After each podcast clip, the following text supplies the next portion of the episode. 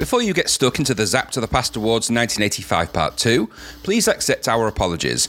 During the production of this episode, the audio recording for the Best Crapverts Award inexplicably destroyed itself. While we were thankfully able to revert to the backup audio recording, the quality is not quite as awesome. We hope it doesn't bother you too much, so please enjoy Zapped to the Past.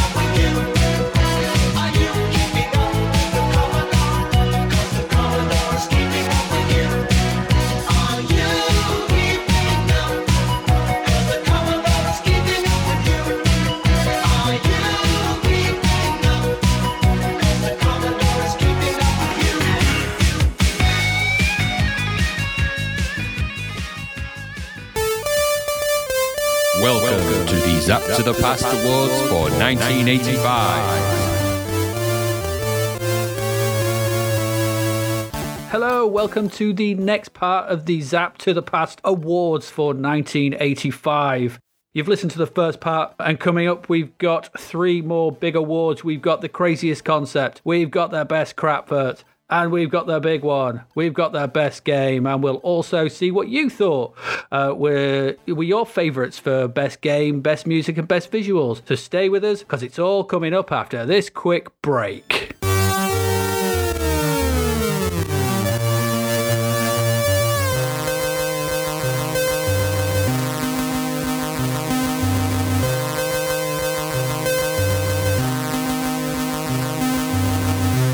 And next category up is craziest concept. You know, we could have called this "What were they thinking?"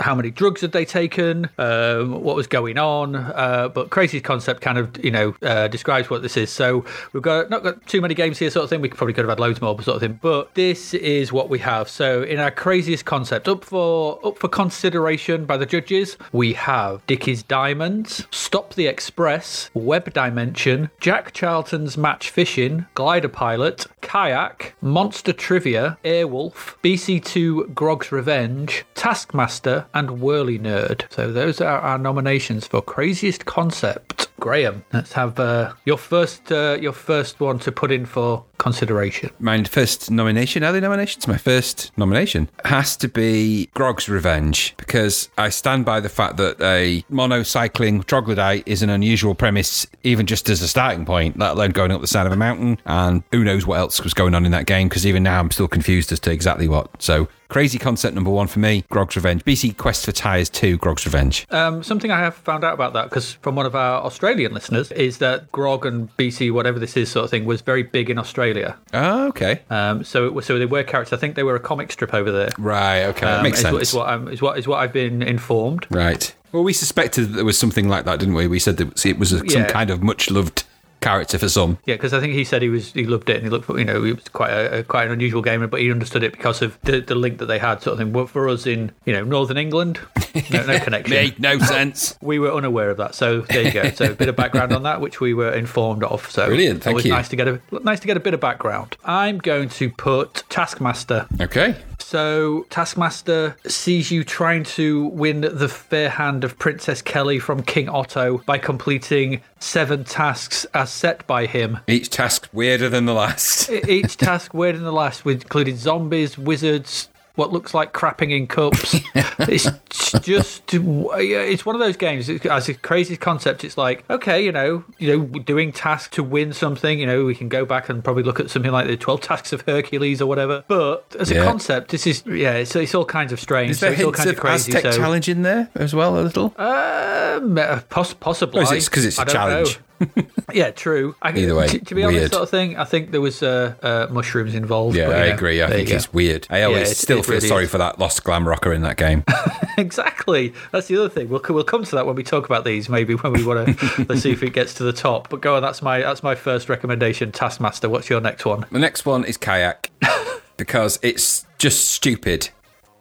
It's, it's just, just stupid to simulate kayaking. It's just, even though I say it out loud, it's stupid. I don't get it. I don't get where there's a game in it. I know it's a kind of uh, slalom type thing, I think. You know, I'm not even sure if it was that. I just, it's just stupid. It's the final final event in Summer Games 2. yeah, kayaking. just not done very well here. No. And of course, it's got that really annoying slurpy slurpy sound where it's the, you know, the guy's getting to the bottom of his milkshake sound.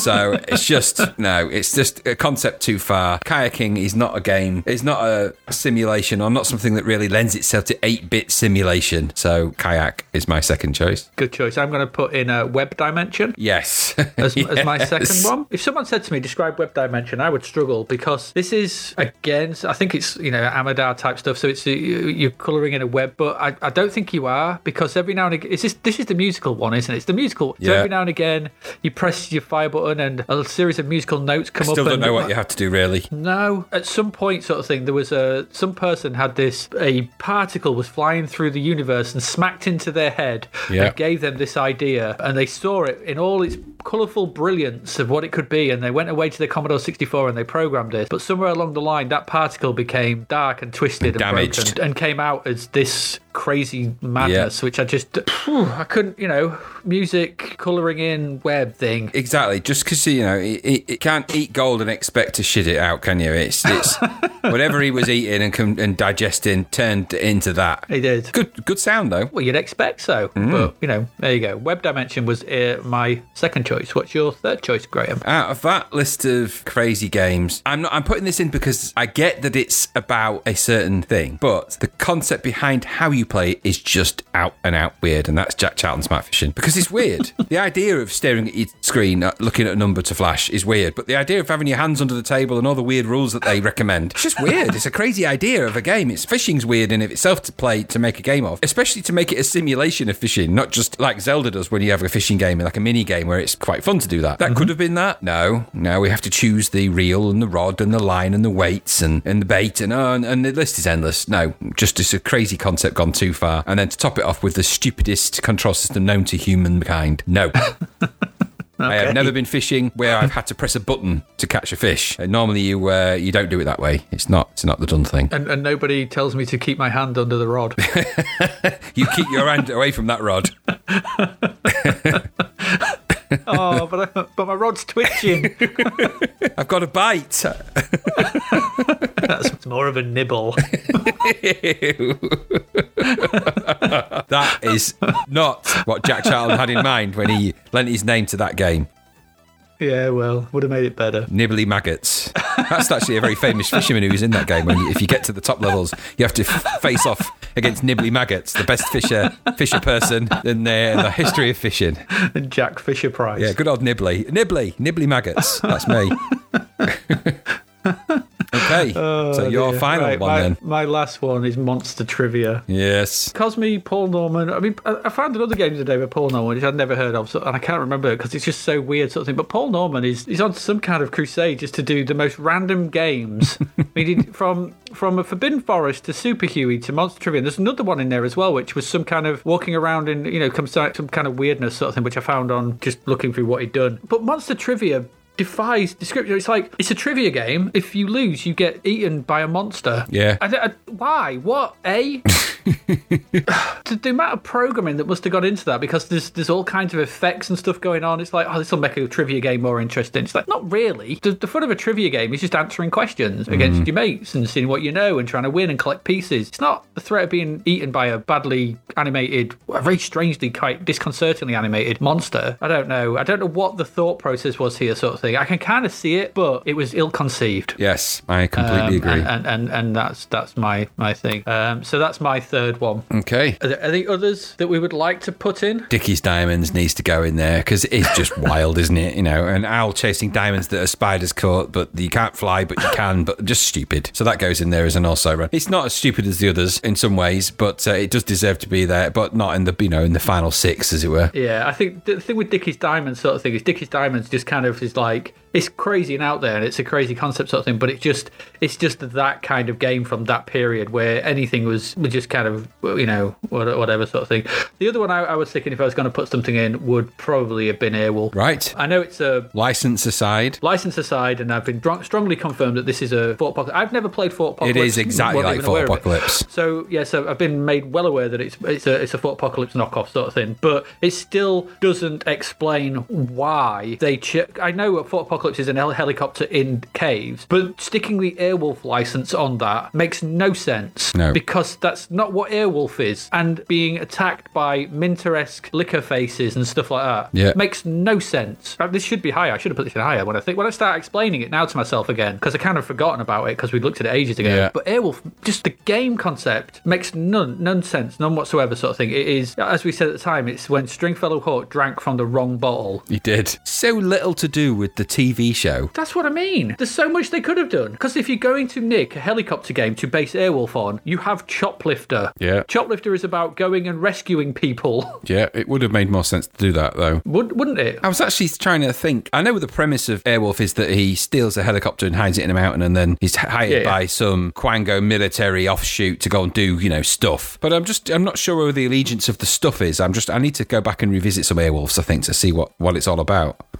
Did you ever play Airwolf 2? I didn't. No, I didn't. I, Airwolf I barely played, which is odd because I really liked Airwolf as a TV show, but maybe that's why. Airwolf 2 is in space. Well, that just makes even less sense, doesn't it? But I suppose it's much easier to program. It's like, okay, yeah, I remember that episode where it's the other episode where Stringfellow drank from the It was other a bottle. robust helicopter, but it was not created for space travel. I mean, come on. Absolutely. Dominic Santini would have been squished. Right, All anyway. so, our craziest concept. So, we've got, I think Airwolf should go up there, but I'm going to knock it out because we put the others in 1st Mm-hmm. BC2, Grog's Revenge, Taskmaster Kayak, Web Dimension, Jack Charlton's, Match Fishing. That's been nominated a lot, you know, in all the wrong categories. Um, and, and, monst- and Monster Trivia. Nobody has spoken about Jack Charlton's Match Fishing as much as we have in the past two hours. We've sold more copies that now than it recently ever did. In the last 35 years, Jack Charlton's estate is now making big bucks off I know. us. Quid's in. There must be at least five or six quid now. Whichever the lifespan of that game is, you know, in eight, 1985 money, that's at least 25 quid, remember? Absolutely. And also, eight hours in 1985 time is like three years now. Which is what lockdown is. So Yeah, he was, he just, absolutely, you know, this that's the game for lockdown, isn't it? When you can't go fishing, just do that. no, he's, he'd be making, no, that was released 30 years too early. what we doing again today, Dad? Playing Jack? Not again. No, okay, shut up. You love fishing. We never catch any real. Shh, shh. All right. okay. So, what did we put in? You put in BC2. Grogu. Do- Is there any of mine? Taskmaster, Web Dimension, Yeah, Monster Trivia Uh, I put um, that you would have Web? Dimension. I think is a definite because it's just weird. The more I think about it again, the more I think. I, I, even now I don't understand what it was about. What it was about. I loaded it and tried to find a way of playing it. I even went to you know the all powerful internet to try and find some kind of way in, and even that was confused about it. It's like we, we don't know. Don't what you're asking the internet for? We don't know about it. How are we going to help you? So it's just I don't even know what the concept is, but it's definitely weird, and you know it. I don't know. I don't know. It, like, it definitely belongs in there because even now I'm confused about it. Yeah, I would say with what we've what we've now sort of found out about BC2 Grog's Revenge, I'm not sure it's a crazy concept because I think if it's based on a kind of you know a weird comic, Yeah, it's just a concept we weren't it- familiar with. That's different, it isn't it? fits fits a bit better, doesn't it? So I, I don't think that will go in the top three. I think it's still a crazy concept for a game. You know, you're driving around, it's just caveman on a unicycle collecting clams. Yeah. That's still a crazy concept. But if it's actually based on a comic where that kind of thing is the is the de rigueur, it's like you know the reason we didn't put spy versus spy in. Hmm. Crazy concept, but it's based on the the comic which we're aware of. So I think BC2 Grog's Revenge probably is not going to be in there. Do you reckon? Do you think? Uh, no, I think take it out. I don't think it'd be in that top three. Okay, I, I'm I'm going to push to put Jack Charlton's match fishing. Yeah, I think we have to put it in. I think it's conceptually very unusual, borderline crazy. exactly. Which leaves us with Taskmaster Kayak or Monster Trivia. That's the difficult one, isn't it? Yeah. Because Taskmaster is just a trials game, really, isn't it? The tri- the many trials of the sad glam rocker, um, and you know the first one is a kind of uh, berserk type lead game. singer. The rest of them, but there is a, as much as it's kind of a weird idea because of the premise of the game. The games, the mini games themselves are kind of all in mini games, even if they're a bit stupid. Try, trying to win the hand of a princess through doing Yeah, tasks is yeah. not an unusual, you know, Yeah. so it's just weird how it's presented. So, okay. As much as I don't like kayak because it's a stupid idea, it is just a rowing simulator without any rowing, oars, water, or boats. So Yeah. that is a stupid idea, but that's not a crazy concept. It's rowing isn't a crazy concept. Monster Trivia is just out and out weird. I said that at the time, Yeah. and I stand by that. I, I'm yeah. I, I'm going to go with you on that, and I'm going to put monster trivia in as our, our third one. I think if you're going to put kayak in, you'd have glider pilot in, wouldn't you? yeah, totally. And, it's, and no, uh, Monster Trivia is just weird. It's, it's weird, weird, weird. It is. Yeah, it is. So our top three, in no particular order at this point, are Web Dimension, Jack Charlton's Match Fishing, and Monster Trivia. Do you have a preference? Yes, I actually do. I am leaning towards. I don't understand web dimension, but the con- and the concept is weird. Uh, and, but it may be that I'd never quite got to the grips what it was actually about. And had I maybe found the answer and the internet, you know, revealed to me the great truth of web dimension, maybe there's a game in there. But for pure out and out crazy concept, sitting your hands under your table, wait, staring at a screen in case a fishing peg flashes, it might not over an extended period with your family and or friends or both is a crazy concept. It is out and out crazy, hmm. and it is nothing like fishing. So it's even crazier. And to top it off, Jack Charlton's a very sensible man, was a sensible man, very caring and a nice guy. But I think he was, you know, he'd had the wool pulled over his eyes over this one. That is just a crazy idea made crazy. So for me, Jack Charlton goes to the top. Yeah, for me, it's Jack Charlton or Monster Trivia. Yeah, I think for me, Monster Trivia is the second one. Yes, I, th- I think you're right. I mean, yeah, one, two, and three sort of thing. I think when you look at them, Jack Charlton's match fishing. Who sat there and thought we'll have eight people with their hands under a table watching That's nothing? normal. Watch, watching nothing. Watching one screen that doesn't even animate, it doesn't move. What what part of a you know a pitch meeting did that get through where people approved it? And then not only people approved it, but did they go to Jack Charlton first? And maybe that was his concept. I don't know. But maybe they had this idea for a fishing game and went to Jack Charlton, which I think is probably more likely. More likely. I could be wrong. I don't know. But at which point did they go? This will do it. We'll, we'll get Jack Charlton. We'll stick his face on it. We'll pay him some money, and and we've got this thing. I don't know. I can't. No. My my brain is broken around whoever thought that that was any way a good idea on all levels. So yeah, yeah, yeah. Jack Charlton's match fishing is is is something I've not seen the like of. And you know what's uh, just an, ad- an additional weird about Jack Charlton's match fishing, as I've just thought, something I've just thought of. He doesn't even really mention the fish, does it? It's all about the ta- tackle and the rod and the equipment, but there's no mention of the different kinds Well, I of never, fish. I never, I never caught a fish, so I've no No, idea. but I just think, you know, it, it just seems odd that you made a fishing game that's just about catching, but quote max, fish. It just seems odd to me that in a game with that much deep attention to detail, such as it was, the fish seemed to seem a inconsequential part of the overall thing, which is odd considering it's called match fishing. Well, I don't know much about match fishing, actually. I know that you have to catch fish and it's for uh, some kind of contest. You're competing against each other to Yeah. catch fish around a around Yeah, a pond. yeah, not sitting around staring at a TV though. That's that's a whole different kind of No, thing. Anyway, long and short of it is that's that's the overall that's the winner of the craziest concept award. Then I think so. Yeah. the winner of craziest concept goes to Jack Charlton's match fishing. Uh, runners up uh, Monster Trivia and Web Dimension, with honourable mentions to Taskmaster, Kayak, BC2 Grog's Revenge, Dickie's Diamonds, and Airwolf. So there we go. That's the craziest concept we came across in all the games from 1985 that we looked at, and there were quite a few. Um, what we got left to do? We've got, well, the big one now. Uh, before we end on the best crapvert, we always end on crapverts. So we're going to do the best crapverts at the end. So we have one more. Actually, no, we've got some.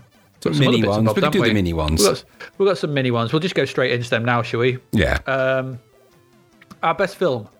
So we're just going to state, we're just going to state these actually because we had a look and we're just going to state these. What was our best film, Graham? What was your best film of 1985? My out of the list of the things we've looked at, Rambo, because it's it sets out to do exactly what it does. It's a film about one guy blowing and killing lots of things and blowing things, lots of things up, and it's you know dressed in a um, rescue movie, and it sets the benchmark for pretty much every movie that came after that for some time. So, it, and it's I, I still really like it to this day. So, you know, great film, Good call. Uh, mine was Young Lady Chatterley's 2. Understandably, Uh, understandably. Sets out to do exactly what it sets out to do, influenced so many films that came Yeah. after it. Lots of brutal murder, explosions. Abs- absolutely, there was a there was a lot of explosions. Um, uh, no, obviously not. Not Lady Chatterley's 2. It was Back to the Future. yeah, Um, I think Back to the Future, rightly heralded as a bit of a classic sort of thing. It's it's, it's one of them films, isn't it? Sort of. thing. This is you know what one of them films we looked at, and I think it is a it's a, it's a it is bona fidely brilliant sort of thing. It's Yeah. one of those films that gets time travel right in as much as Yeah. you know you can do sort of thing.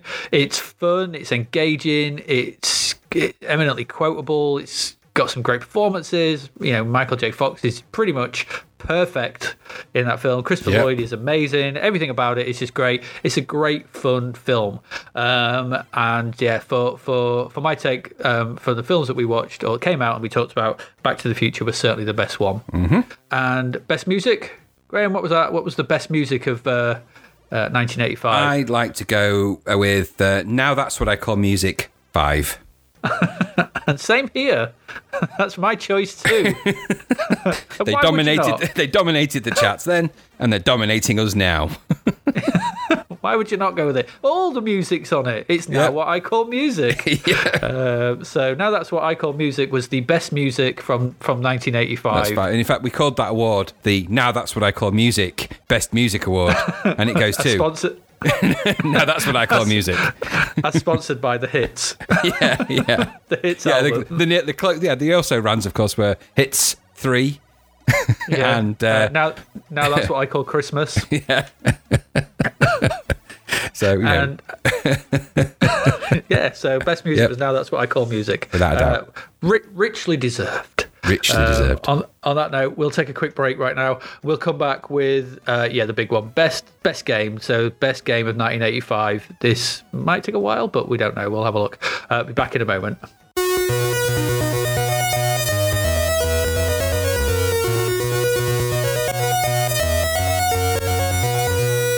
Welcome back to the big one. This is best game. What was the best game, in our opinion, that came out in 1985 from May onwards? Obviously, if something came out that was great that came out in January, February, uh, March, April, tough. We don't know about it. We don't want to know about it. We've got enough games here. Let's have a look. So, this is our list of games for consideration. Um, all these are good. So, uh, we have Shadowfire, Cauldron, Pathfinder, Theatre Europe, Super Pipeline 2, Drop Zone, Kickstart, Gribbly's Day Out, Boulder Dash 2, Beachhead 2, Way of the Exploding Fist, The Fourth Protocol, Confusion, International Basketball, International Tennis, On Court Tennis, Skyfox, Kennedy Approach, Summer Games 2, Hypersports, Frankie Goes to Hollywood, Rescue on Fractalus, Monty on the Run, The Great American Cross Country Road Race, Nodes of Yesod, Barry McGuigan's World Championship Boxing, Paradroid, Winter Games, Wizard's Lair, Hacker, Karateka, Scarabaeus, Zed, Who Dares Wins 2, Ace, and Crazy Comets. That is a very big list. It is a big list. That's pretty much everything that we liked. I'm pretty sure everything's not going to go in there sort of thing. I think for this, we'll do four and then an also round as well because there's a lot of games there. I think we sort of need to recognise some of these. So uh, I'll let you go first. So my first choice for best game is Way of the Exploding Fist. Okay. As we've previously said, it's just a benchmark combat fighting karate game with amazing sound and, and action, great controls, huge sprites. Just set the benchmark for that kind of game forever. And it's a very, very, very important game in the history of the Commodore 64, particularly. So, where the Exploding Fist. Mm-hmm. Good call. I'm going to put in Summer Games 2. Yeah, good shout. Um, we have spoken about Summer Games 2 at great length. An Olympics in your C64, basically. Eclectically weird, but incredibly playable series of events from kayaking to, you know, to rowing to fencing to horse riding to javelin. Everything is it's incredible. Everything, the presentation is top notch. The ability to include the the events from Summer Games as well, which, you know, doubles the length of it. If you can have eight players, it's a stunning package. It's an incredible piece of software, um, and I think it, it needs to be considered for this. So that's my first one. Excellent. What's your next? The next game I'm going to put in here into our raffle tin, I am going to put in there. Oh, it's tricky, isn't it? Paradroid for me goes in there for all of the reasons we've already explained. For the, but just because it's simply one of the most complete and polished games I have ever played and remains so. So that's in my list. No, fair enough. Okay. Uh, I'm going to put Frankie Goes to Hollywood Mm, good choice. as my second choice. I mean, this shouldn't work, really.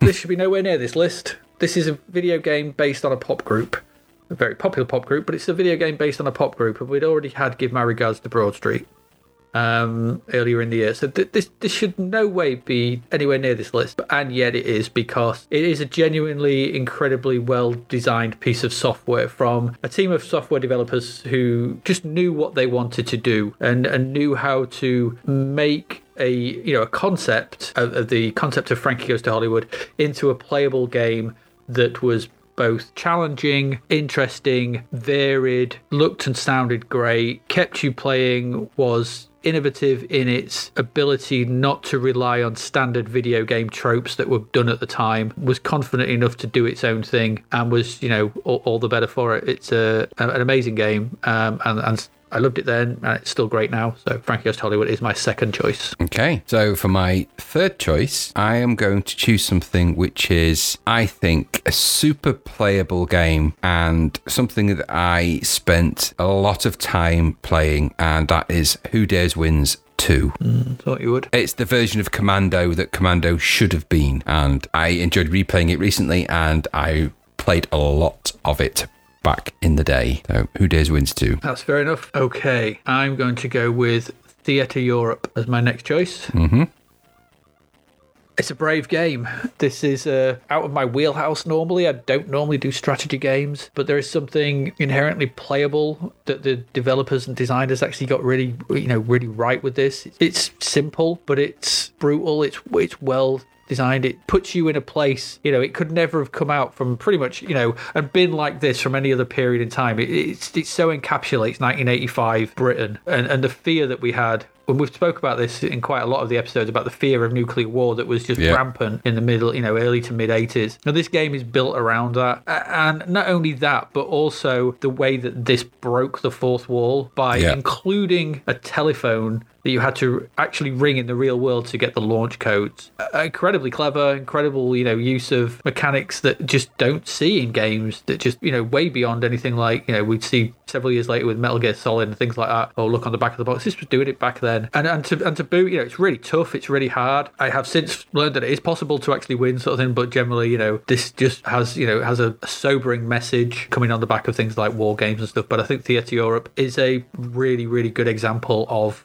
um, this kind of strategy game that did something un- unusual uh, and did it well. Okay, for my final choice into this list. This is actually difficult because it's a choice between. I've got three games that I'm thinking of, um, four games actually that I'm thinking of, and I'm gonna have to go with Boulder Dash 2 because I think the Boulder Dash game games are a polished, complete set of brilliant games and have been and always will be. And so I think it deserves to be in the list. Um, and that's a difficult choice actually because I'm, I'm still torn a little bit, but, but I'll go with Boulder Dash. Boulder Dash 2. No, no, that's fair enough. Uh, I'm going to put in Drop Zone. I was close with that one myself, so Yeah, I think you have. I think Drop Zone is a standout title from this year. Yeah. it's a. You know, we, we spoke about it at the time, sort of thing, and said, you know, we know it's Defender, we know it's based, you know, on Defender. but it's what it great though.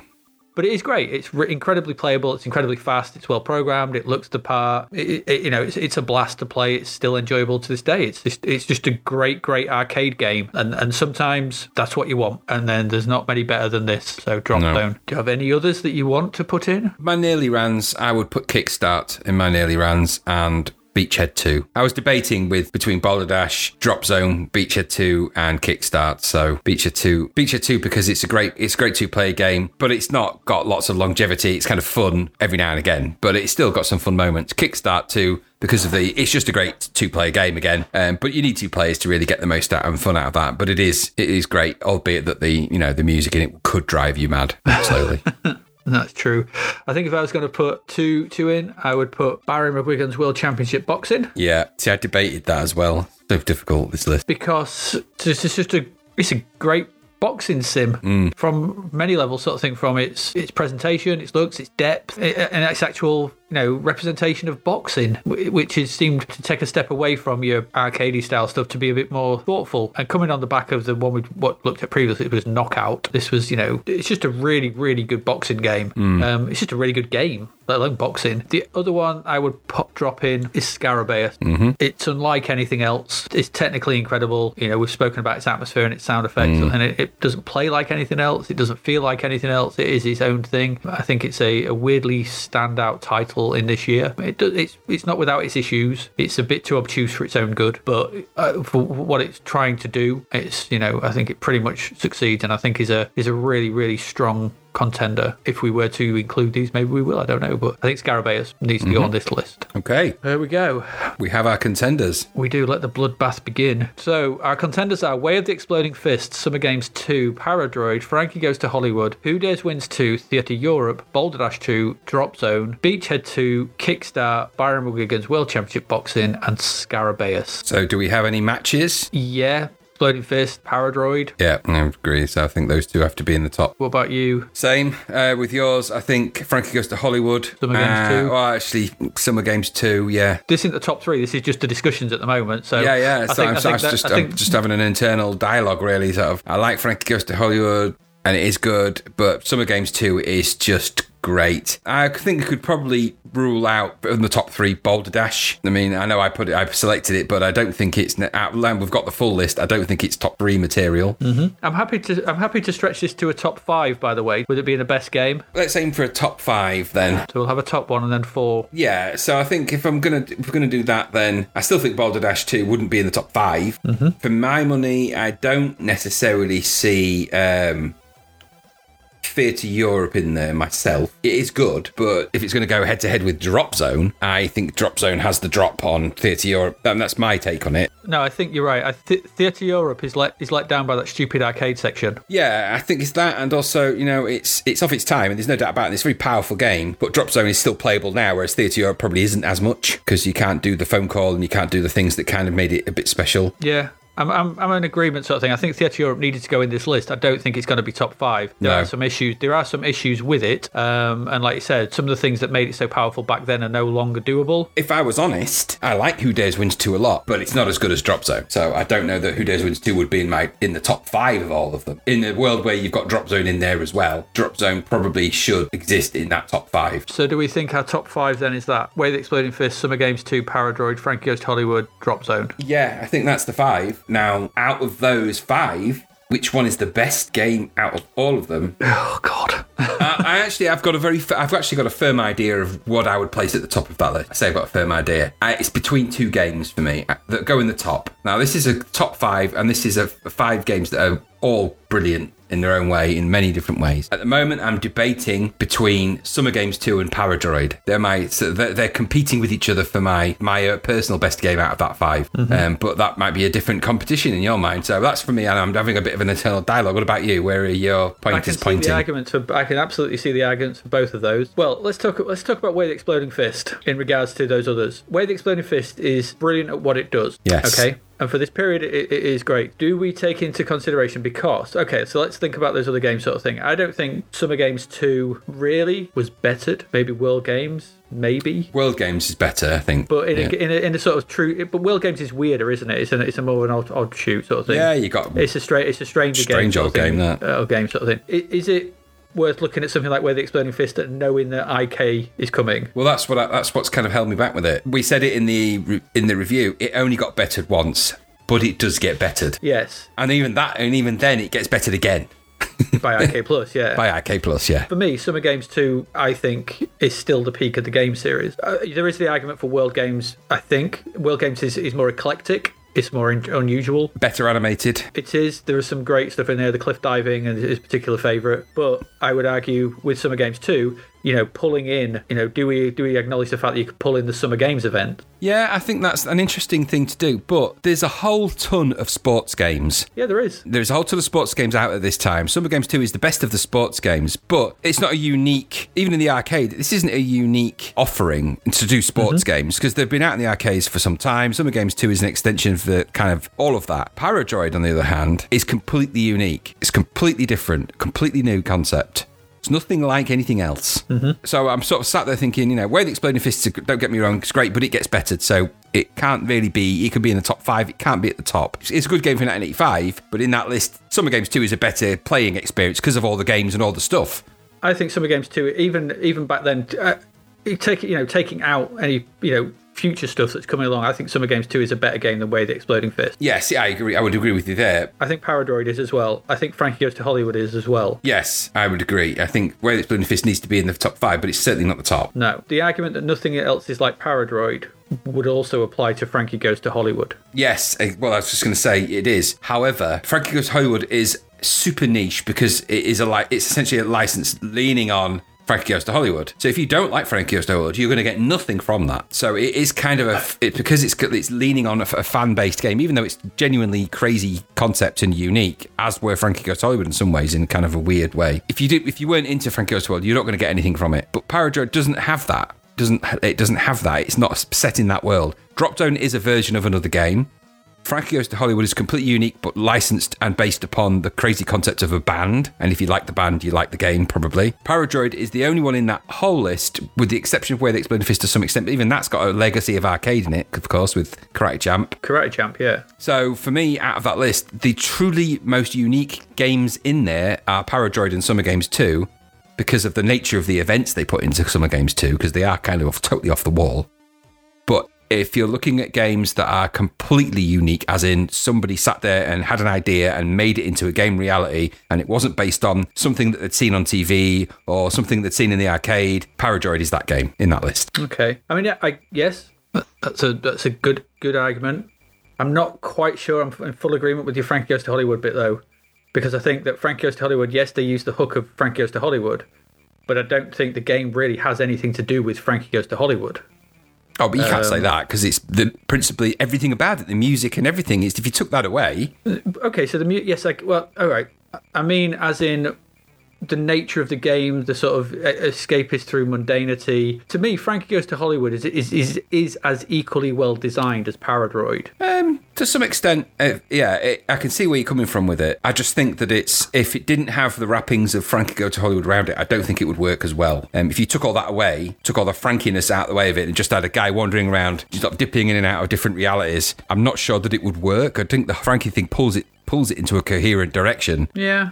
Okay. Whereas um, you're not reliant on that for Paradroid. Paradroid doesn't have an explanation of why the dreadnoughts kind of are doing what they're doing. They just kind of do. And this, don't get me wrong, because Paradroid, you could, on one argument, you could look at Paradroid and say, well, it's it's great, but that is umpteen levels of the same thing, albeit with different robots in it. It is, and there's no way around that. The dreadnoughts all kind of look the same. They kind of got look and feel. The maps are varied, but they are they look the same. And there's only you know the, it, it doesn't have a whole lot of other stuff. Frankie Goes has what nine crazy sort of mini games, but Summer Games 2 also has lots of mini games, really. So it's a difficult old list, isn't it? Um, The way the exploding fist and drop zone, yeah, I think they're I think they're definitely bottom two. but four and five. Yeah. The thing with Paradroid is, I think, I think we're absolutely spot on in a, you know, it's great sort of thing. But do you think the concept of Paradroid carries, you know, let, let's look at this as a full game. Do you think the, the the singular thing about it sort of thing carries across eight dreadnoughts? Yeah, I think it does. I think you've got. I think you've got the once you've got the gist and the idea of what you've got to do. I think there's you then have to start thinking about the tactics of how you're going to deploy that. Bear in mind, you've also got the mini game in it as well, which doesn't always hmm. guarantee a win. Yeah. So I think you've got a dynamic of that. It's and it's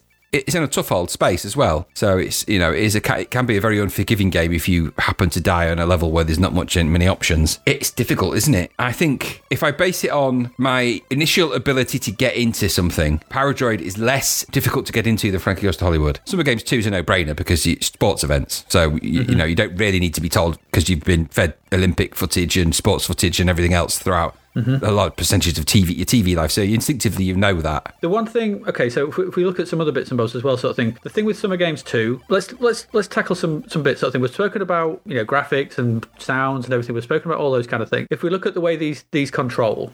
So you know to actually play them, yeah, because we're talking about concept and we've spoken about all these kind of things, but to actually play them, so so so Summer Games Two, you said yes, it's got its lineage in track and field and hyper sports and those kind of games in the arcade and summer games and all the other sports games sort of thing. But I think Summer Games 2 in its control systems, and don't forget there are multiple control systems, there are eight of them, upended the apple cart somewhat and showed that these kind of events could be performed skillfully. I think that that is a consideration whether it's the you know the rhythmic rocking back and forth with the rowing whether it's the rotational thing with the cycling whether it's the right right left up the of the triple jump and, and everything else uh the kayaking and the fencing. There's so there's so much in there sort of thing. I think that that needs to be acknowledged sort of thing because they do all play incredibly well. The only one that doesn't maybe but it does once you kind of get used to it but it's a bit of it's the more stupidest learning curve is the equestrian one. Mm. Frankie goes to hollywood is a bit awkward mm. to play and, and not entirely 100% i love the game don't get me wrong and, and, you know this is like me sort of picking the bits out. So frankie goes to hollywood is a brilliantly designed clever game so so clever but i think on a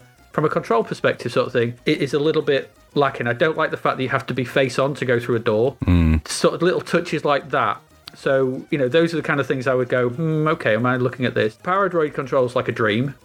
So, in that respect, if we're looking to, so you know, if we were looking in those kind of things, you know, the the amount of functionality that he gets or that game has in a single stick and a single and a single button, whether it's you know shooting, moving, shooting in eight directions, uh, is is incredible. And the fact that it all works so smoothly and, and you can switch between one mode to another very quickly is is very clever. So from a from a playability standpoint, I think I think you're right. I think both Paradroid and Summer Games 2 are over Frankie Goes to Hollywood. Mm. And probably Drop Zone is probably how over it is sort of thing. But I think Frankie Goes to Hollywood has more going for it than Drop Zone. So do, do you do you think that's something to be taken Yeah, I think that's right. And I would also I would also suggest that some of the mini games in Frankie Goes to Hollywood don't really work that well. Um, And that's and I, don't mean that they don't work as in they break or crash or anything like that. I just mean that they're not really that great as mini games. Some are better than others, but they don't all kind of work in the same way that Battleix. Some of the ideas in them are, better, are stronger than the actual implementation of them. And so I think the control system in Frankie is a little bit hit and miss compared to something like Paradroid. Uh, you're right. And so Paradroid and Summer Games 2, in terms of how you control the action, totally streets ahead. Frankie Goes to Hollywood conceptually is kind of kind of crazy and out there. But it doesn't all work so well, and there is a, you are left a little bit. It does feel like a lot of ideas spring up all the time in there. Not all of them necessarily coherent. Now that's not always a bad thing because the game's kind of not about that. But there is a lack. Sometimes it lacks the cohesion of the game in that you need to mm. keep you kind of into its space. Summer Games 2 is never going to have that problem because it's it's an Olympic event game, so you're just going to go from one event to the next. So it doesn't really it belies that. Paradroid does keep you interested, but you are doing a lot of the same thing over and over again. Yeah, I think because yeah, because the, the flip side to that sort of thing is, is Paradroid feels Par- Paradroid feels like sort of an evolution of, of game design to that point, and you know it is still it feels like a game. There is a game over, there is an ending, you can die, you have, there are points, so it, it keeps those things, and those are things we mentioned in the when we looked at it before, especially the points thing. Frankie Goes to Hollywood almost feels like a step out away from all that, and this is what I would consider a bonus sort of thing. It's like it's confident enough to not give you a game over screen you get to zero. It doesn't matter. It just keeps going. It's confident enough, like we said, like when there was, you know, we come, you know, everyone's a Frankie. This does away with your constant barrage of enemies on screen. It just allows you to play. You go explore, go figure it out, and it trusts you to do that. And I think that's the thing with it, sort of thing. The problem is, is as you said, I think you're right. Some of the mini games, some of the bits of it, not as good as some of the others for for whatever, Yeah. for whatever reason. And and I think part of that sort of thing is due to the fact that some of the the, the controls are just a little bit finicky and, and, and a bit slow at times. And I think it's it's easy to lose your your purpose in Frankie Goes to Hollywood. It is. It's an open. It's kind of. A, it's kind of an early open world game. It is because you kind of just pick stuff up and it accumulates over time. But it's easy to lose kind of the focused purpose because it kind of shifts direction so often that you're never really pointing at the end of the game. You're always kind of not quite knowing what you're pointing at, and that either appeals to you and you like that kind of mystery, or it's something that gets to be frustrating in because you sometimes in a game you need to know what your aim what the final thing you're aiming at is because that's how you feel that you're going to complete the game frankie is frankie for me is the kind of game that could just stop and you wouldn't necessarily know why Yeah. um, you might have just not not quite done the things or collected enough of the stuff, but you don't. You'll never really know whether you did or you didn't because it sort of accumulates kind of stuff all the time. I don't know, and that is just my take on it. No, I think I think that's a that's a good point. It is, it, but it, it's it's it's both a pro and a con, isn't it? It's like Yeah. trusting the tr- it's trust it's it's trusting in the player at a time when games very rarely kind of d- didn't really do that sort of thing. To Yeah, it you know, treats you with a bit of intelligence. There's no doubt about yeah, that. yeah. There's a lot of collecting games. You, you, there's a lots of everyone's a Wally and finders keepers Yeah. and all these kind of collecting stuff, but they don't trust the player to be engaged with the systems. They have to throw enemies at them, and this, you know, and I was a big advocate that I was glad that this didn't. Yeah. But I think you are right in that some of the mini games are, are not as good as others. Some of, and I'm, and I think I'm right in the fact that the, the controls are not quite as streamlined as they No, could I be. agree with you. Yeah, there's there's there's the little issues, tiny issues here and there that do Yeah. do, do that. and and you know, and, and and I think you're right. Sort of, you know, you take away the Frankie thing, that might be an issue, sort of thing. So I think with all that, and as much as I, you know, I love Frankie Goes to Hollywood. I think it's a great game, an amazing game, sort of thing. I think, yeah, I'm gonna. It's between Summer Games Two and Paradroid for me. Mm. Now, is that with you? Yeah, absolutely. And I am an advocate of the Sole vision of the person that made Paradroid. Mm-hmm. Paradroid is the result of one guy who had an idea and he programmed that idea and created all the bits they needed to create and made it happen and did not compromise on his idea and made everything work really well. One guy. Um, now, that's not taken away from the people that made Summer Games 2, but they are a team of people. Yes, and yeah, they yeah. produced a game that is worthy of a team of people. It's great. It is a really great game. It's so much fun multiplayer. It's, it defies all the rules. Mm-hmm. Paradroid doesn't have that because it's not multiplayer, but Paradroid is the singular vision of one guy who made a completely unique game that has some elements of repetition in there, no doubt about it. But it's slick, it's very polished, it's easily um, something that still stands up and works as a concept to this day, whereas these sports games don't for some reason nowadays. Not as much anyway. So I think I'd have to lean towards Paradroid as my best game, and Summer Games 2 would easily be number two in that list, which is no bad thing. I mean, that's an amazing list of five games right there. But I think I've had so much fun with both of those games, but I have to go with my my instincts. My and this is my own personal choice. So my instincts are telling me that I like Summer Games too, but there are lots of sports games. There aren't many Paradroids. No. Okay. I don't. I don't. I don't think. Uh, yeah. I, I, I, yeah. I think part of me is just sort of going. It was got to be Paradroid, wasn't it? Um, and it just seems like the obvious choice. And it's like part of me's going, "No, let's be different." But you know what? I don't think there's anything wrong with saying Paradroid is the best game that came out in 1985. No, absolutely not. And there's, there's a, that's a very, very powerful list of games. Not just the list we've chosen, but the entire list. There's some amazing things and experiences to be had. So many in different ways that mm. it's a very difficult task to pick out your favourites. And this is totally, you know, this is totally our choices. You know, someone mm. else might much prefer Gribbly's Day Out to anything we're talking about. But you know what? You could have a great time with any one of these games. We're just having to say, you know, we've got to pick these ones out because that's kind of what we committed to do. And what a list that is. You know, if you if you didn't play any of those games but those five, you'd have a great time anyway. Yeah. Okay.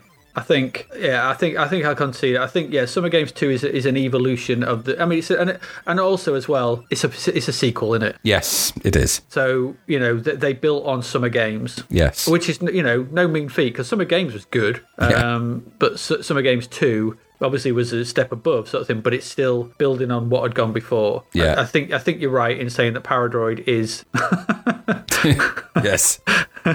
I've changed my mind. wow. in, in at the last minute was uh, Yeah, for those who don't know, we're, we're doing this on a shared document, and uh, I think I think I, th- I think Graham's uh, cache hadn't been cleared because uh, Ian Botham's Test cricket just appeared in the list. It did. and uh, In a bizarre twist. I uh, I like your way of thinking, um, But I, yes. I, I can't go with it.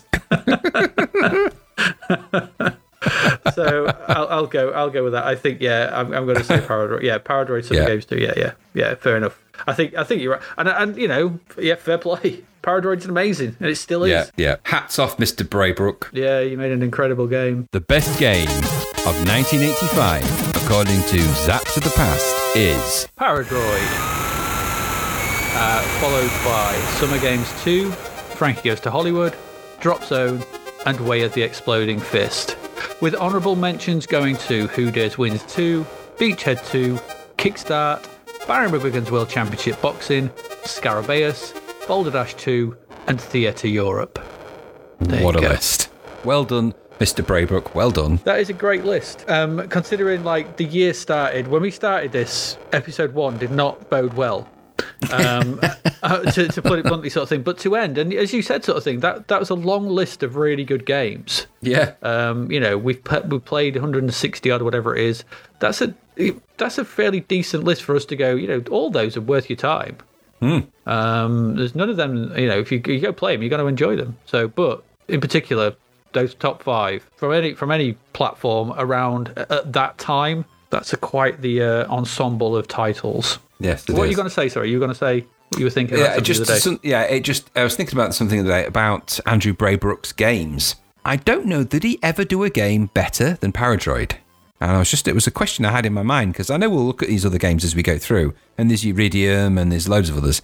Alleykat was it one of his? I think. Um, I'm just you know I just think to myself, you know, when we come down when it will obviously something we'll debate later down the line, but did he peak early? Is the question I was asking myself. Did he Did he make that game and was he never as good, or were all of his games kind of good? I just don't remember getting as much fun out of Uridium when I played it. I just I don't remember it that way. But you know what? That's why we do this podcast, isn't it? So I might have a blast when we replay it when we come to that. I think I think Uridium's. Uh, uh, there's another. He did a really. He did another. He did a puzzle game or something. Where I was looking. I was looking at his list of games. I can't remember what the title is, but we'll come to that. I, don't- I honestly don't know. I mean, I've played Uridium quite a lot recently for for work purposes. I was pl- I was playing it sort of thing. It's a simpler game. It's a it's a much it's a you know it, it's Fast. a it, it's a, it's a fast hardcore you know it's an arcade game it's an arcade blast with uh but it has some issues we'll come to them obviously when we look at it sort of Yeah. thing um you know I, I don't ever know if lightning struck twice Uh, That's, that was you kind of know, my thinking because I know that, for example, if we just look at that list, right, that top five that we've got, our best games. So, Paradroid, okay, best game. Andrew Braybrook, great programmer, and went on to make some other games, which we've just discussed. Summer Games 2, we know what comes after that. Win, um, Winter Games, of course, but also World Games, California Games, all great titles and all kind of up in the ante a little bit in kind of crazy ways. The team that made Frankie go to Hollywood go on to make other Denton, isn't it? So they're going to make some really interesting stuff. But did they peak at that? yeah I think that's their best game That's right. But Drop Zone, that's Archer McLean, and he comes Yeah. back with some absolute corkers. Yeah he does yeah Goodness me. Yeah. You know, so I just, you know, I, I look at that list and I, I don't actually know who made Way the Exploding Fist on the Commodore 64, to my shame. Greg, Greg, Greg McLean or something. Greg, someone or other. It's, obviously, it's Melbourne House. He's an Aust- Aust- Aust- Australian guy, I think. So I don't know if he is he the guy that came, but did he come back to do Fist 2 or I think so. Yes. which, you know, Fist 2 has problems, but Fist Fist 2 tournament is an amazing thing. Greg, Greg Barnett.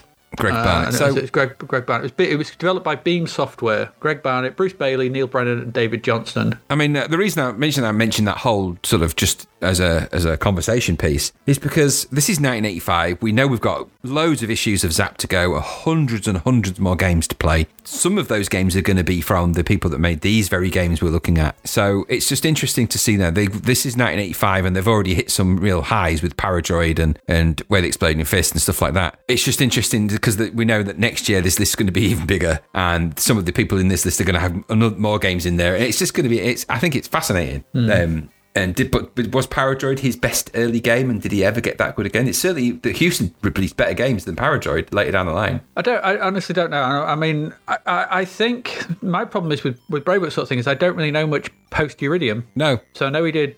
Is it Morph? Was it Morpheus? Morpheus. That's the one. Yeah. Yes. Yes, it is. Yeah, the one where you can sort of build your ship. Because didn't he do a, another Zzap diary for that? Um, yes, I, I, seem to- believe, I could be wrong. I believe I so. but- seem to have a memory that he did another one sort of thing, and he was talking. I seem to remember him. So he had he said about one ship looked like it was firing toothpaste or something. It's always something that stuck in my head. So I think he did another one, and that you could you could build your spaceship. But I think I remember playing that and it being a bit I don't know. I, I think I could never quite get on with what whatever was going on in it. I don't think I quite understood it. But I'm I'm interested to go back to these to see because I don't know.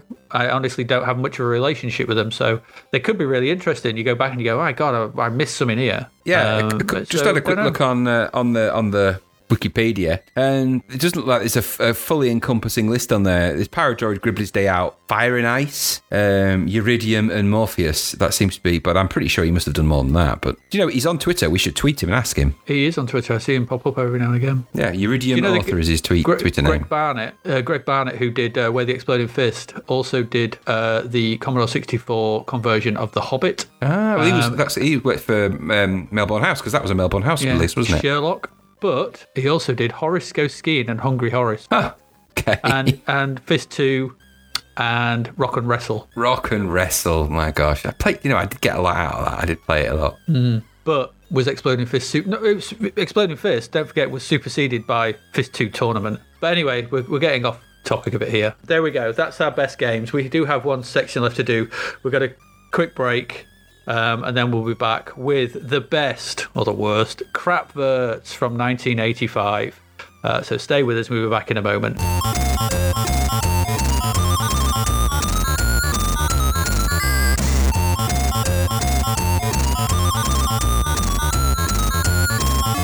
Welcome back. Uh, thanks for staying with us uh, through all these awards. We've got our last set here, and this is the the best of the crap verts, or the worst of the crap verts. I don't know. You, you Crappest decide. of the crap verts. Cra- the crappiest of the crap verts. Yeah, the, the, the greatest craps. that I've ever had. I could tell you the time. I could tell you a tale or two, um, but I'm not going to. no. No, I won't. Sort of thing. Right. Okay. So crap verts. What have we got? Uh, we've we've looked at a lot of crap verts. Not all of them crap, but most of them crap. Um, so Mostly these will. So my suggestion is for you right now, if you're listening to this and you've got option to it, just go to the website because all these will be on there, um, and there'll be the selection for for these awards, so you can you know choose your own if you want sort of thing but these are what we're going to say so we've got a selection here uh, the first one is uh, so we've got fantastic voyage uh, from Quicksilva. We've got Shades from Durell Software. Uh, we've got Knockout from Alligata. Amazon Warrior from New Generation Software. Um, Jack Chal is in again. This game. Jack Charlton's Match Fishing from Alligata. Um, Five-a-side Football from Anirog. We've got Ian Botham's Test Match from Tynesoft Computer Software. Uh, um, from Gremlin Graphics, I think that is. Uh, Souls of Darkon uh, from Taskset. Uh, Geoff Cape Strongman um, from Martech. The Devil's Crown from Probe Software. Uh, Boffin from Addictive. Uh, Space Pilot 2 from Oh my god, that's annoying me already. Gryphon from Quicksilva. And Surf Champ uh, from New Concepts. Jesus Christ. so crap. They're all terrible. My god, uh, Um, honestly, that's just taken a massive dump on my eyeballs. All those. So yeah, go go have a look. They're, they'll be on the website. You know, adverts were very different back then, and we, we, you know we understand, but we don't. Some of the design choices in these adverts are inexplicable. They are. and that's just, you know, just basic design aside.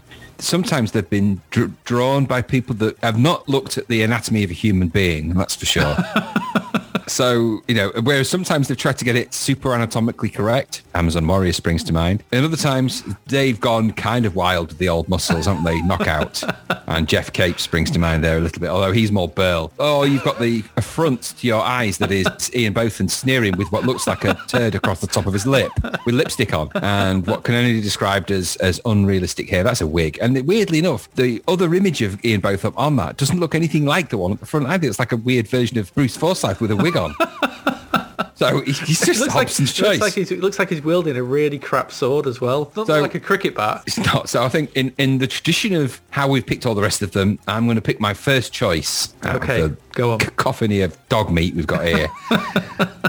and the first, my first choice has to be, it has to be Metabolis for every reason that I, we spoke about when we first mentioned it, from the fact that it's got a Birdman in it that's not what they describe from the fact that he's not that bothered by the fact that his entire race has been changed to lesser beings from the fact that it makes metabolism makes no sense. The channel 5 tv antenna on top of his palace right through to the fact that he's got no way of helping anyone because he hasn't got arms or functioning feet or a mouth and he's still wearing underpants which is kind of disturbing in every possible way so for me the, the the first one in the list is Metabolis but what about you Can we just stop now?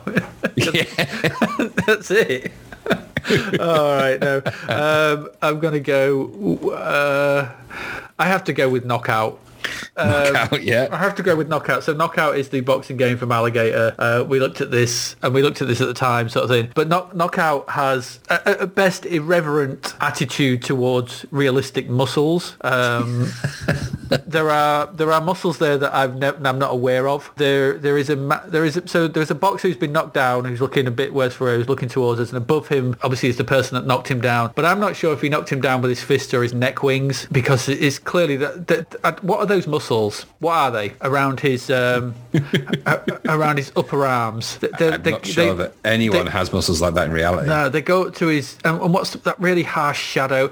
It's like um, a computer was had had muscles um, sort of described to it. Uh, this is what muscles look like on a person. I understand. I will draw them, and this is what we got because no human has has ever existed that looked like that. And the guy on the floor doesn't look much better. No. Uh, it is it is a, a, a muscly affront It is. to uh, to your senses. So knockout, not, not you know, I hate that hate that logo as well. Uh, but that's uh, that's by the by. That's overweighed Yeah. by the uh, the sheer mus- musculature. so Yes. there you go. So uh, what's your second one? So my second choice is it's, this is such a debate I'm having, but you know what? My second choice, I'm going to go with my gut instinct, gut instinct, and it's the confusing array of geometry that is Shades by Durell Software. Clip the clip art special. yeah, it's it's Homer's webpage, is what that is. So this is just a million ideas that make no sense about anything thrown onto the screen in some kind of bizarre geometric Dali-esque nightmare where somebody got the line tool and just thought they'd just go hog wild drawing arrows and lines on things. It makes no sense whatsoever. And I like the fact that it shouts requires a joystick at you in big letters. Um, so it does. and, and I still don't know why there's there's a um, an uncoloured part. I don't know if it's meant to be a shadow. I don't know what it is, but where there's there's a kind of a waterfall running off the side, and then there's a bit underneath that that looks like it wasn't quite finished. I don't know for sure. anyway, it's an erratic display of geometric crazy, and uh, definitely going in my uh, list. So Yeah. Okay. good call. All these are good calls. Um, are. I'm going to continue on my muscle trip um, and put in Amazon Warrior. That's an Amazon Warrior that's, I, know, I clearly guess they have been sort of thing, but he's been out in the sun too long. Um, he's very worried as well, isn't he? And his spear's he too short. sort of- Too short. it's too short. So Amazon Warrior, you know, they couldn't really be bothered to do much about the background. So we've got some mountains and a sort of gradient sky, and then there's a, some green w- with what looked like, you know, a bit of fern every now- here and there. No jungle though. no jungle. No, no, no, no Amazon. Um, you know, no Amazon jungle there. No, just a bit of fernery. And then in the foreground, sort of thing, is our titular Amazon warrior grasping his spear with, with again, not. I don't know if these are as bad as the knockout ones. They're bad in a different way. So it's just again, someone drew this sort of thing, and I think someone said, "Oh, can you just like increase the wrinklage by five percent?" Um, so Yeah. they they got the wrinklage slider, Yeah, the- the and then the finger all- slipped. Yeah. and and before we knew it, sort of thing, someone had pressed Control S, and it was all saved. And there's nothing they could do at that point. Um, so the the wrinklage had to stay. I don't know what is going on with the saggy skin on his right arm, on the underneath of his right arm. yeah, yeah, totally weird. It's it's just it's all kinds of it's oh, someone just you know said oh when people are out in the sun they get a bit wrinkly um, Yeah. but not not like this not like Yeah, this not like this. And stop putting triangles on everything, you crazy people. triangles everywhere in that advert. Everywhere's a Uh, The oth- triangle. The other thing as well is that, you know, as an Amazon warrior, you'd think he'd be used to bats and spiders and wouldn't be that really terrified of them. No. Because these on No, here, and a so. scorpion, you know, that's where they, they live there. You know, you, kind of at one with the Amazon, but no, you know, he's looking a bit pensive. Um, and there are two Bats aren't in of themselves that dangerous in the Amazon, are they either? Are they? I don't think so. Just bats, just flying mice. No, and Um, just as an aside, he does look like he stepped off the a recent WWE. um, you know, he's a bit, uh, he's a bit. He reminds me of them sort of '90s wrestlers. Jimmy Snuka, I think his name was. He looks a bit like that. It's uh, it, it actually doesn't look like skin. It looks like he's wearing a coat. he's wearing a flesh He is coat. carved. Yeah, he's wearing carved, a yeah. flesh coat. He's got his flesh coat on because it might be a bit chilly in the Amazon. I'm just Uh, afraid to God that those underpants have got a back because it just they, they, they look all front. Anyway, that's a, that's a debate. Uh, that, that's why that snake. hairy pants McGee there. That's why that snake's looking a bit lippy, tonguey. Sorry. He is. He's proper giving it some stick there. Yeah, so Amazon Warrior is my uh, second choice to be considered. Uh, your final choice? My final choice. This is actually tough because I hate both of these adverts with a passion. But do you know what? I am going to go for because it contains so much stupidity, and I do not like to see images cut out this badly. Five-a-side football. Because they've just got some photographs of a football game, cut them out, stuck them onto a nonsensical background with a just a solid, massive brick wall. it's not that they can even. There's no goal in their background. There's no goal in the. In, so he's is he say is he the goalie? The guy I don't get it. I believe he's Um, the goalie. Yeah. So he's the goalie, but there's no goal for the other team in the distance. So they're just a wall. So it's it's kind of a bleak view of five-a-side. It's it's. And it's got that really, really awful Pele image in it that makes no difference, makes no sense. And then it's because it's got its little poetic style advertising on there. Everything about that advert is crap. In every possible way, including it's awful because the game is bad enough. But no, no, no. And that five-a-side football typeface just just shouts not football at you. It's kind of what is it? Hessian, Hessian. I don't even know what you call that. It's- anyway, it doesn't matter. It's, some blinds, isn't it? Yeah, it is Venetian blinds type. I don't know. It's just Yeah, I don't I'm- like the I'm big- going to have to avert my eyes from it now. I don't know what was wrong with the actual floor that these kids were playing foot football on either, because they've just replaced it with a big rectangle of green. Well, that's just because they're cut out from the actual football pitch they were on and placed in this nightmarish world of walls and They could have at green. least left the pitch on there. That would have made sense. Had, Which, shad- of course, there had that shadows and doesn't. stuff. I suppose Well, it was. it, it- you know, it's a game where none of the, you know, why have Pele in it? You know, like we said at the time, not known for his five-a-side, generally. no, it's just a bad advert. Traditional Uh, 11. Right, there are Your final picking. a final one. Oh God, there's so many. Do I pick the confused Gryphon? Uh, I think. I think. I, I, I, I think we have to put in Ian Botham's Test match. I think. Really, it's either it's either that or Souls of Darkon. And as much as I love the cut the, the crazy imagery on Souls of Darkon, I'm going with Ian Botham's Test match. Um, Ian Botham's Test match needs to go in sort of thing. As we've we've already spoken about this sort of thing. It is a, Yeah. it is a slightly pained Ian Botham alike with a turd on his lip and lipstick on sort of thing in cl- in close up and in the background, a- as you said, Jimmy Hill with a wig on playing yeah, cricket- Jim, playing it is Jimmy Hill wielding a banana wielding or a, a, or a leek. wielding whatever that is a, a baguette. it is a baguette. wielding a baguette in the vain attempt to make it look like he's actually playing cricket. The font is awful for Ian Botham's test match. A Uh, red drop shadow. It's making me making my eyes water. yeah, red and green. Uh, And why is it and got, it's like red a Japanese flag? It's meant to be a cricket ball. Is, meant, is that red dot meant to be a cricket ball behind Yeah, I believe so. Yeah, it's like a full, Japanese and, flag. and the title: a full cricket simulation with the following features to make it a truly, in in- inverted commas, first class game. Yeah, It's- it's but it not. um, um, and it's not. This is one of those things, sort of thing, where we're like, no, this is a bad bad thing. And so, yeah, for for all those reasons, um, it's it's a terrible terrible advert. So uh, I ha- we have to include that. So that's my Yes. final inclusion. Yes. So Yeah. now we have to we have our runners. Do we have any near nearly theirs? Well, the the the one I would put in is in, there's two. There's Souls of Darkon and probably Surf Champ. So bad. Yeah, I'd go with those. I mean, I, I definitely would agree with you with uh, Souls of Darkon, just for those awful cut-out letters where they haven't cut out the centre of the O's. um, so just that. I'm hesitant to put Jack Charlton in there because he's been in everything else. I think he needs a night off. So I'd go. I'd go with those options. I think, and, and nearly ran for me would would also be. Um, I, I really want to put Boffin in there, but I'm not going to. But part of me just because that guy's face, um, but because he just who does that? Who just sits on top of the logo going hello? Um, so I think I'll go. I'll go with the ones that you, you've selected there. So um, Souls of Darkon and that stupid surf champ with the kid that's. Um, doing Get- gu- get got gushing Spectrum. liquid coming out his face on his spectrum and no no joystick needed it's the most revolutionary concept yet in home computing i don't think so Yeah, nah mate it's not it's not right. So there are also runs, so that we- we're not going to include it. So do we have a? Do we have a? I think Metabolis has to be in the top three. it, it has to be yeah I think that's a that's a given. So Metabolis is our top in our top three. So we have Ian Botham's Five Aside, Amazon Warrior, Knockout, and Shades.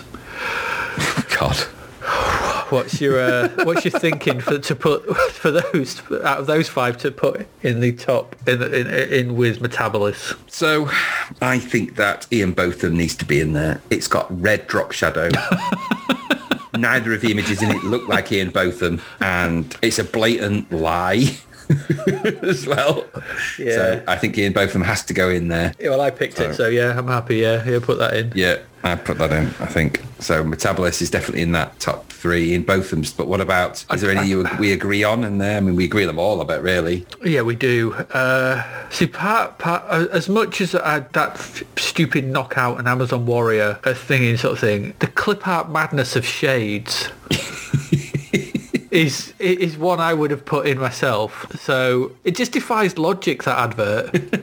and so whilst the others are bad drawings, and Knockout is a bad drawing, as is Amazon Warrior. You know, five aside. I think five aside football is just st- stupid. It's Yeah. just a, you know, it's just a, it's, I can see what they were going Cut, for. cut out, yeah, quick cut out. Yeah, it's a quick knock knock up job. I don't, I, I don't think that I don't think that stands up against the other three. No. uh, in in terribleness. No, so- Um, so for me, it's Amazon Warrior, Knockout, or Shade. But I think Amazon Warrior and Knockout almost like cancel each other out. I don't think you could have one of them in without the other. No. because like, do, do you know what I mean? They're anatomically inexplicable. And I think we've given them their muscly due, yes. which sounds horrible. I don't want anyone's muscly Jew. Thanks. Keep that to yourself. Absolutely, it's the less, it's the um, it's the failed attempts at a follow up to Mountain Dew. You, Ew. When you go to the gym, you need a stimulus. You need muscly Dew. Ew. Uh, so shades, shades for me. It's curtains for me. okay. It's curtains for me. So, so then we have our three. Metabolis, Ian Botham's test match and Shades out of our crapverts now, which is going to win the coveted title of crapverts of all crapverts for 1985. That's the debate. And so you've got the Birdman fiasco, the, the advert that is not Ian Botham or the geographic clip art nightmare that is Shades. Where do you, where do your, where does your compass point? Uh, bird bulge. Yes, I have to agree. I think we agree. I think it's that just f- and for it's- every reason that, that exists for everything in that advert that is so crazy and wrong, um, Metabolis stands as the crapvert of all crapverts for 1985. Everything about it is stupid. By a cruel twist of fate, the transformation leaves you with the body of a bird, but the brain of a human. And yet the advert You've got man has, legs. the advert has the body of a man and the head of a seagull or a gull. And the feet of a seagull or an eagle. I'm not sure which bird. You've got wings but no hands. He is no use to anybody. He can. He's going to be able to catch worms. it's just, and, and I know he's got still got he's still got man genitalia, which means that you know he's going to want love, and that's just not going to happen for him anymore.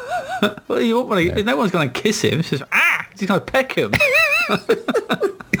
he just peck their eyes out. Yeah, He's just like, oh, can I have a quick peck? No! that's it exactly. And you know what? If you need him to go to sleep, you just put a blanket over him, and he just knuckle down and go to sleep. It's like a good like a good bird. Absolutely. Absolutely. He's going to be constantly harassing you for some trill. he is going to eat you out of house at home with trill. You are going to be trilled out. now, that is a, it is a bit of a nightmare, isn't it? And, you can't feed him bread because he'll blow up and pop, and all sorts of strange things can happen. It's they're, you're never going to live happily with Birdman there. So, It's- and I don't get how, how is he? If he's the savior, they're doomed. Yeah, they really they're are. doomed because they're all they've all been changed anyway. It's not like he's kind of he's not going to help them because they've already been changed into mice and birds. So what's he going to do? He's already changed as well. It's just accept your fate. You, you are what you are now. Just you know, live in the trees, eat chill, bird seed, and you know, and just lay eggs. And that's going to come uncomfortably for him. He's going to he's going to have to perk, perk those back, back feathers up. he is. yes, he's, he doesn't realise it yet, but um, there's a painful future in egg laying for him, and Maybe that's, actually, maybe that's what's in his pants. it could be his egg sac. Yes. I'm just thinking, oh, it was an egg, not an egg sack. Right. God, I tell you, it's taking me on a down a dark path. I don't want to go down this. I also want to know why he's wearing like a, a prize boxer's belt. Yes, he is. He's won a boxing championship. Like well, like we said when we talked. How would he talked bo- about how would he box? Well, we, when we said it, we, he's, he was transformed mid something, and clearly he was just in his pants. So he must have been wrestling or boxing, like you say, and he's just been. Can you imagine the horror of that boxing match where the opponent was midway through the round four, just transformed into a seagull bird man? He'd like, I'm, I'm definitely going to win now because he can't even. In fact, his gloves have come off. Oh, it is. It is. I don't understand. I just don't understand the advert. I don't understand, No. like we said before, why why is coming soon Amstrad and CBM 64 versions put there? over his bulge. Just yeah. 64. Burp. It's oh dear. It's it's so odd. It's such an odd thing. And it Um, says, uh, again, stretch your wings, steal your nerves. You're the last hope for mankind. But they're not mankind anymore. They're birds and mice. They're birds Because they were mice. changed by the by the Kremi, the Kremins. the invading or, Kremins. or the Kremins. Could be the Kremins, Kremins. I'm not sure. I Oh. still like that line. But by a cruel twist of fate, the transformation leaves you with the body of a bird, the brain of a human. It's, that's not. Never mind all that. It's the winner hands down. It is. So oh my god. the winner of the crappest of Crapford 1985 is. Metabolis uh, by Gremlin Graphics, uh, with the runners-up Ian Botham's Test Match by Tynesoft uh, and Shade by Durell Software, with honourable mentions to Knockout by Alligata, Amazon Warrior by New Generation Software, and Five-A-Side Football by Anirog.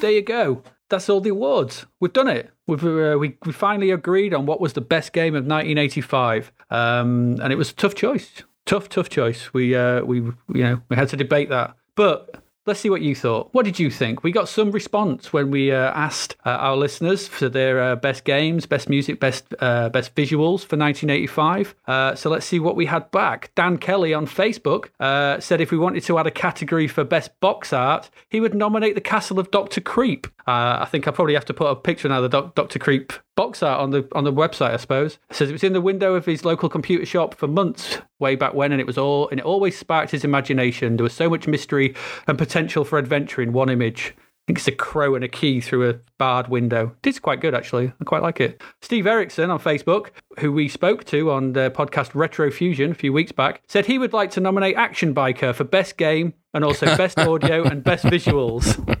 Of course he did. Of course he Yeah, did. of course he did. But Paul Monahan, though, also from Facebook, said he'd like to nominate Steve Erickson to be locked away for his opinions on crappy 8 bit games.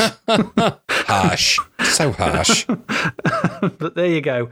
Yeah, Steve, if we had a, as I said to you, if we had a category for best game based on crisps, Action Biker would win hands It w- down. would be the best game based on a crisp packet. It, it, it really would. So, uh, but unfortunately, that category does not exist. So we're going to lo- rule Action Biker as ineligible. Sorry. Sorry. Niall Bullet from Facebook said, in any list that contains Elite, it is the best game, and that we were just plain old wrong. It can happen. It can happen. It can. We're not, but we can. It can happen. Didn't then though.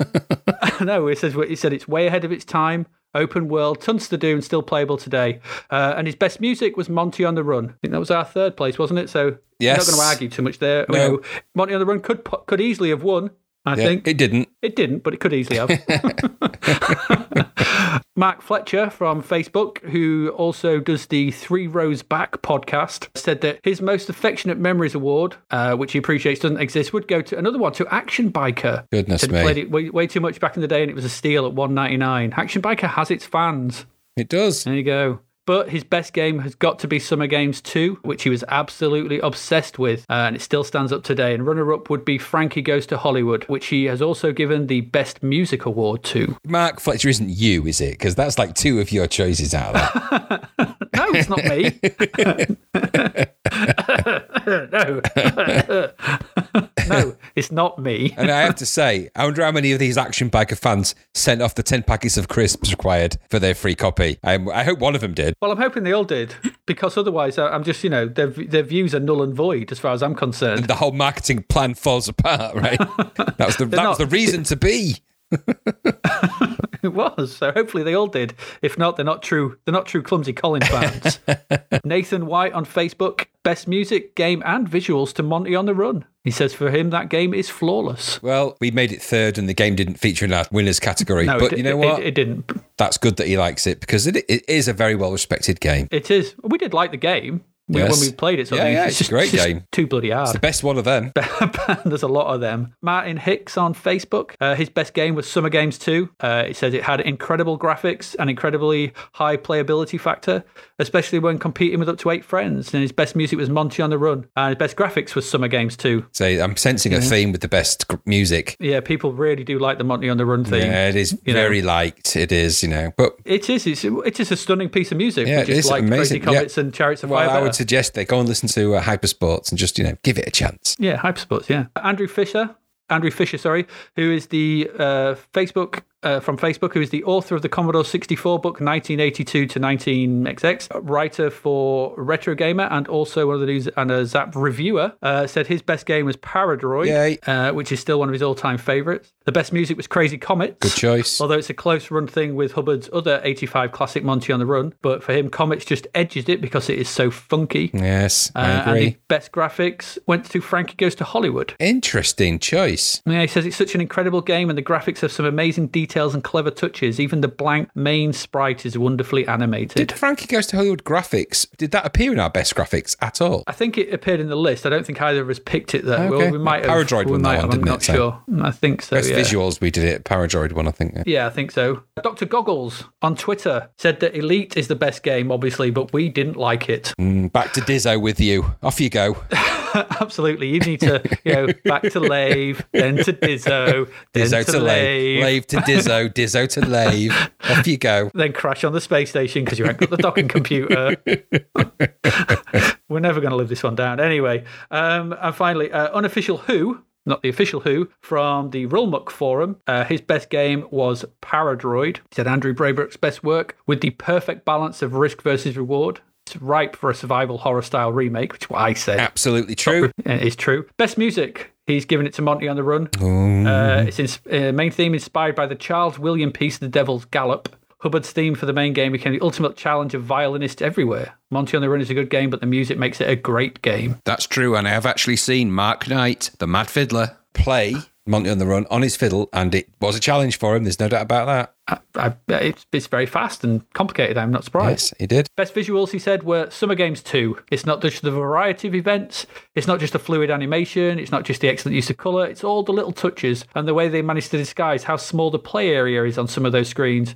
And 35 years later, it continues to impress. Okay, that's no fair. arguments there from me. His worst game is Doughboy. Yes. So hard you can't even finish a screen. it's true. the best worst game was Cops and Robbers. Yes. so bad it's almost good. Oh. And the worst music, which you have got, you've yet to hear this actually. I need to play this to you. Is "Give My Regards to Broad Street." Oh, goodness me. Not for the main tune. It's the reward tune you get at the end of the game because Oh there's an off-key version of "Give My Regards to Broad Street." There's an off-key version of it. It's so bad, or "Band on the Run" or whatever it is. But it's terrible. I he don't he linked it hear to me and that. showed me it. I'm going to play you at some point. I'll play you it in a minute. But it is awful. So there you go. That's uh, that's our listeners' awards. So thank you very much for all those. It's great that Amazing. You, uh, yeah, you, you sort of got in contact with us and, and replied and gave us your opinions and your thoughts. Those who picked Elite, yeah. Um, Just enjoy Diso. Enjoy, enjoy Lave and Diso and Lave and Diso. Anyway, um, but yeah, thank you very, thank you very much. It's great to hear from you, and obviously keep on listening. And hopefully, we'll hear from you again when we do the awards for 1986. So yeah, so that's been the awards for 1985. Uh, thank you for listening. Let's let's just have a, a bit of an outro. Graham, you got anyone you want to thank or anything? Or Yes, absolutely. So, do you know what? Um, we only started this podcast what eight. How many weeks ago? No, it doesn't matter. We, we started this podcast because we, we thought it was a, we had a, AD had a gem of an idea actually, that there's mileage in playing some of these old games to sort of revisit them and have fun with them. And we do that, but we're nothing without the people who listen to our podcast. So just a heartfelt thank you to all of the people that have taken the time to download Zap to the Past, to listen to it and to enjoy it, to give us comments and feedback and all the different kind of communication channels that we have. It does mean a lot to us that people out there are enjoying what we do because we do it because we know we like this kind of stuff and we get great feedback. So just a thank you to everybody that's listened. Please do share and tell everybody if it's something you think you, they might enjoy, please do share them and tell them that because you know what? We do this for fun and we like to share that fun with you guys. And, and you know, it's, it's great to get that kind of feedback. So I think that's my thanks. What about you? Uh, no, I'll just echo that. Yeah, thank you very much for everyone that's interacted, everyone that's retweeted, for people that got on board. We had no idea if, you know, we'd get two listeners or or even none. We had no idea sort of thing. But for, for the amount of people that have listened from, and, and crazily all around the world sort of thing. So we've got people listening in from all the way from New Zealand to all the way across in California. Um, it, it is, you know, it's actually quite humbling really. It is humbling, yeah, To, for, for you guys to you know give us give us your time because you know time is precious um, and you could be doing a thousand other things um, you know with it sort of thing and the fact that you you choose to listen to us lot us two ramble on um, and laugh at or talk about and appreciate old Commodore 64 games um, mean, means a lot, and, and, we we do really really appreciate it. I'm not going to go too but that's where we are. So thank thank you yes. very much. Um, if you want to reach out to us in any way, shape or form as we move into our coverage of 1986, you can get us um, in a number of ways. You can email us uh, at zaptothepast at gmail.com. You can come and chat on Twitter. Uh, so you can just message me or whatever on Twitter, uh, or message on Twitter. We are at zapped to the, um, and I'm quite glad that that's where it cut off because I wouldn't like to be zapped to the P. Um, I've always thought about that. So just at zapped to the on Twitter. Uh, you can find us at zapped to the past uh, on Facebook. So there's a page and a group. So come join us. Come have a look on there. Sort of things. We post stuff up on there. Uh, or you can find us at just zapped to the past.com where you will find all the crap verts from every week. You'll find downloads for each episode, list of the games and anything else we can sort of think of to put up there um, for a bit of a laugh or, you know, if we find it interesting or things like that. If we get things wrong, let us know. You know, we're not perfect. We're not infallible. As we said, time is precious sort of thing. And sometimes, you know, uh, our run away from us without us thinking about whether we got it right or wrong. No offence is ever caught, ever interfered or anything like that. Uh, but if we do get things wrong, just give us a shout. Let us know. We'll quite happily retract stuff or not retract stuff or just say, yep, that was a bit, that was wrong, but whatever. Um, mm-hmm. You know, we're only human. Um, so again, thank you very much for listening. So that's been our roundup and awards for 1985. I've been Adrian Mills. You've been... Uh, not Adrian Mills. I am the Birdman from Metabolis. No, I've been Graham Reddings. Oh no, he, he really he's been turned. He's got the uh, by an inexplicable twist of fate. Fate. he's got the body of a man, but the head of a bird. no, the body of a one bird. Arm's, I've got I've got one arm's a hedgehog. I don't know how that's going to work out. oh, it's all gone horribly wrong. Uh, we've been Zap to the Past. Thank you very much for listening, and we'll see you again next week. Bye bye. Thank you for listening to the Zap to the Past podcast. We hope you enjoyed our deep dive into the world of Commodore 64 games, as well as the music, sights, sounds, and news from around the 1980s, driven, of course, by the issue of Zap 64 magazine published at the time. We will be back next week with another podcast, so do please join us. Until then, please head over to zaptothepast.com to sign up to our email list, as well as check out all the links and resources in the show notes. You will also find us on Facebook, Twitter, and Instagram under Zap to the Past. The Zap to the Past podcast is written and produced by Adrian Mills and Graham Reddings and recorded at Flaky Bits 2.0 studio. All opinions expressed are those of the writers, and while we indeed love Zzap 64 magazine, the Zap to the Past podcast is not affiliated with it in any way. Stay safe and see you next time.